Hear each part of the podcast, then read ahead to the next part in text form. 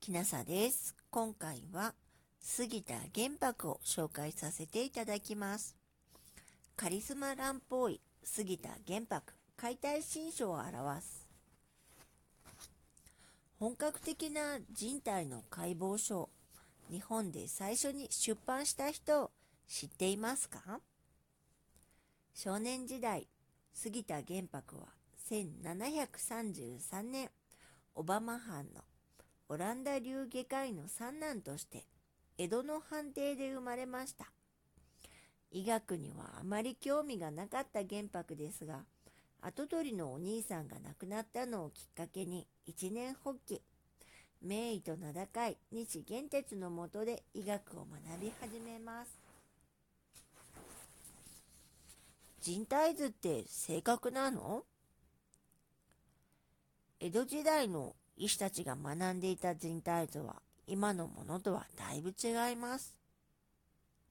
死体を切り開くのは汚らわしいこととされていたので、医師たちは誰も実物を見たことがなかったのです。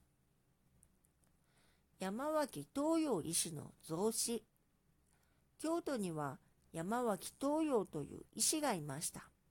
東洋はいち早く人体図に疑問を持ちます。1754年、東洋は役所で解剖の許可を取り、死刑囚の内臓を自分の目で見て絵に描きました。1759年、東洋は他の医師にも参考にしてもらおうと、内臓の絵を増子という本にまとめて出版しました。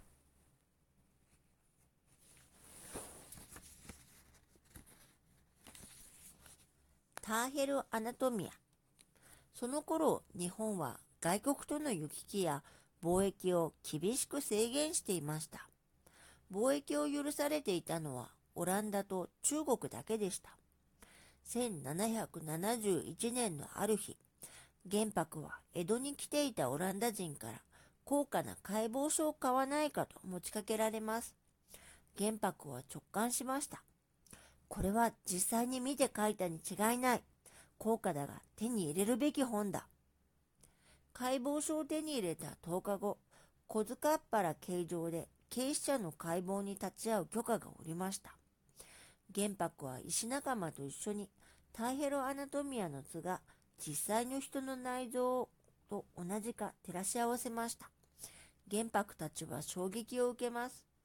医術の基本である本当の人の形も知らずに医師を務めてきたとは。ターヘルアナトミアの日本語版を出版しよう。玄白は医師仲間の中川淳安、前野良太に提案しました。ターヘルアナトミアが日本語にできれば、日本の医学の発展に役立つでしょう。三人でやってみませんか？杉田玄白たちはターヘルアナトミアの文章の翻訳に取り掛かりました。しかし、この時代、オランダ語の辞書すらないのです。良太は少しオランダ語を学んだことがありますが、専門書を読み解くレベルではありません。三人は貝もない船で大海に乗り出したような気持ちになりました。解体新書。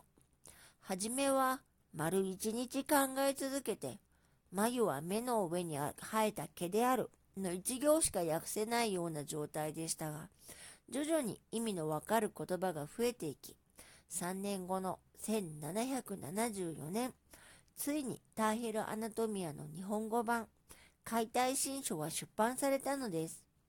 全国の医師だけではなく、庶民も買うベストセラーになりました。その後、解体新書などで学んで、世界初の全身麻酔手術に成功したのが花岡清舟です。明治に入ってからドイツなどの高度な医術を短期間で取り入れることができたのは、江戸時代の日本の医術が他の国に比べて決して劣っていなかったからなのです。現在、亡くなった人を解剖してなぜ亡くなったのかを調べることは今では当たり前になりました。また、生きている人の体の中を調べて治療に役立てるレントゲン、CT、MRI などの装置も広く活用されています。杉田玄白の言葉を一つご紹介します。ひとしずくの油を池に落とすと、やがて池全体に広がっていくように、我々の思いついたことが全国に広がっていった。